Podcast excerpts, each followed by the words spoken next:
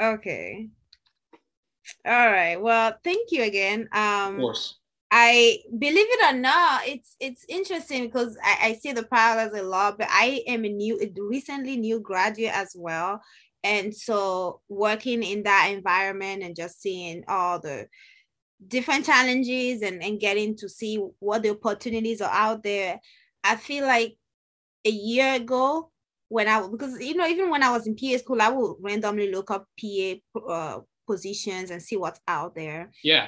And I feel like there's a lot more opportunities now than mm-hmm. it was even a year ago, let alone three years ago when I was getting ready to go to PA school. So I'm very excited to see where your profession goes and where mine goes. Um, I, it's it's it's very exciting to see professions grow, especially those that are really just doing something and trying our best to give something to the prophet um to to our patients and uh, yeah, I'm excited for him.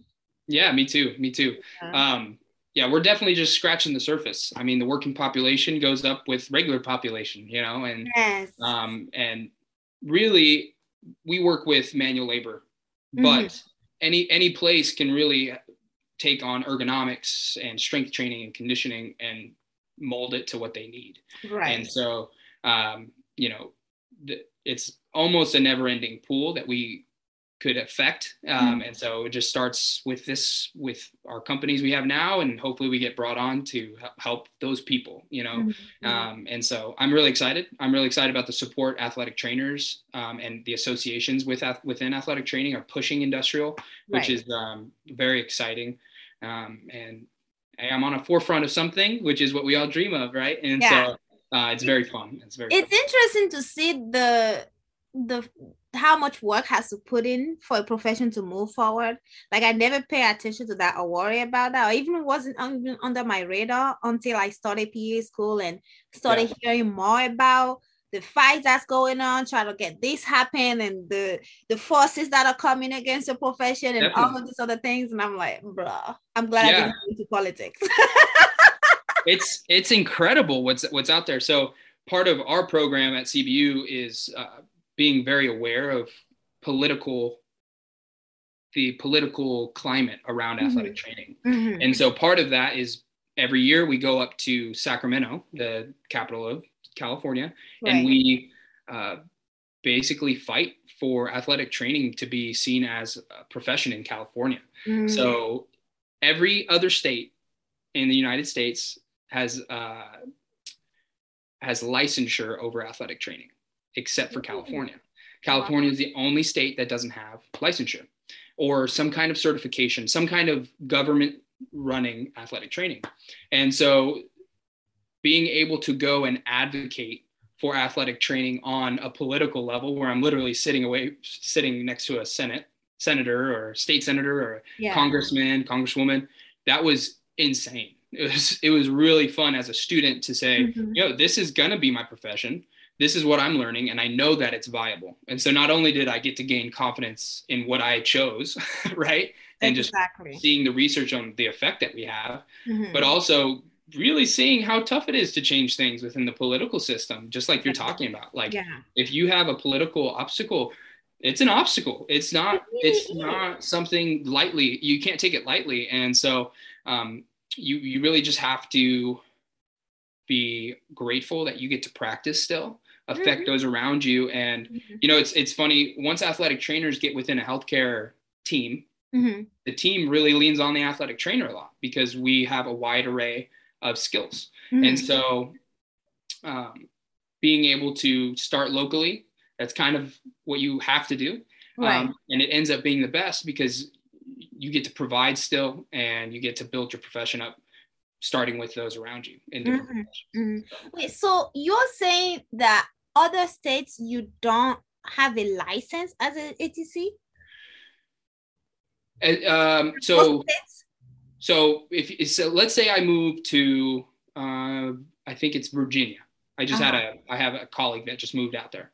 Okay. She had to sit for a state board on what an athletic trainer's scope of practice is.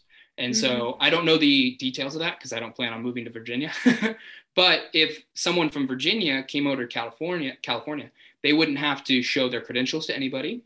They wouldn't have to prove their education, um, and they would be able to apply for a job legally. At, I see. I... So the, the, danger in that is that you may have someone that was, per, uh, you know, caught for malpractice, which is a very big deal, negligence, mm-hmm. and they harmed a, a group of high school athletes. Right? I'm thinking of worst case scenario. They lose their licensure to practice in their state, and they don't have any other education to, to lean on. They don't want to go back to school. They don't want to go through the rigmarole of fighting for the licensure. Right. Um, and so they move to California and immediately start practicing with no overguiding other than the National Athletic Trainers Association being mm-hmm. like, you're no longer a certified athletic trainer. But in California, it doesn't matter if you're certified or not. Really interesting. It doesn't. It, you can practice. You can call a personal trainer can call themselves an athletic trainer and put their name in for a high school position, which is extremely dangerous because That's we are also we are also one of the leading professions in emergency care and concussions because we're just excessively trained in how to handle concussions because right. it's important. Yeah, you know? yeah, it's the of your patients. Yeah. Yeah, and so um, we're fighting in California our platform is really like save our patients mm-hmm. from people that don't know what they're doing. Mm-hmm. And so we know for a fact that once you're a certified athletic trainer, you are prepared because we're master's level. You sit for the BOC exam. Um, you have to have references to even sit for the exam. You, your program director has to sign off on it. There's all of these checks and balances. But in California, none of it matters. Mm-hmm. I right? See. I see. And so there's definitely a fight for licensure. Um, it's paused because of the pandemic, unfortunately, uh, but there are many committees throughout California, um, sorry, uh, throughout the associations um, in the nation. So it goes state, district, and national. Mm-hmm. Pretty much every level has a political action committee. And so California is probably the, the most well known, hard, hardest working because we're trying so hard to get licensure. Mm-hmm. It's not that we lost licensure, we just never had it. And mm-hmm. so it, it is it is very interesting.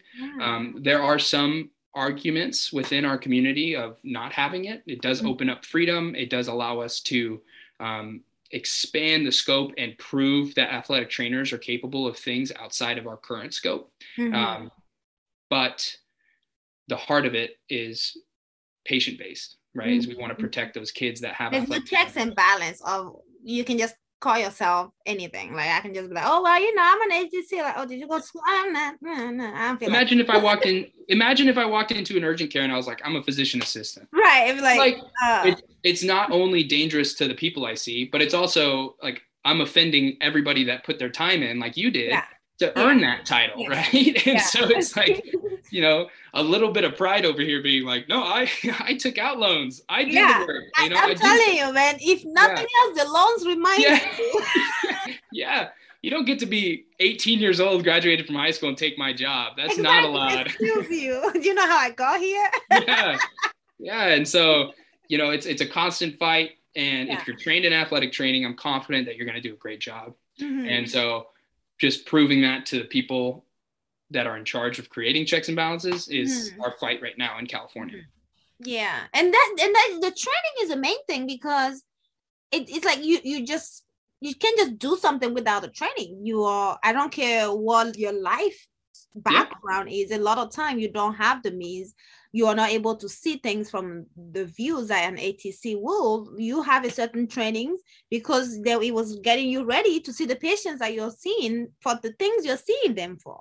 You exactly. know, so it's just yeah. No, I'm yeah. I mean, even if you look at some of the easiest, lowest requirement positions in workplaces, mm-hmm. I won't list them to avoid offending anybody, right? But even those positions require a resume and experience. So if you don't have those, how effective can you truly be? Mm-hmm. Um, I'm sure there's people that you know break that mold and they can pick anything up quickly, but it definitely helps knowing that you know what you're doing. Yeah, yeah, yeah. It yeah. does. It really does. All right. Well, again, thank you. that was course, that was, was like a, that was like an after party. yeah, yeah a little bonus podcast episode. exactly, exactly. Um, again, thank you so much and have a yeah, thank you. Hey y'all, I hope you're well. Welcome to another episode of Healthcare Boulevard. This is a podcast where we shine more light on healthcare, and our goal here is to provide more options to people looking to choose healthcare as a career path, regardless of their background. My name is Sena Kakpomo and I am your host and creator here. I thank you for tuning in. I appreciate your support.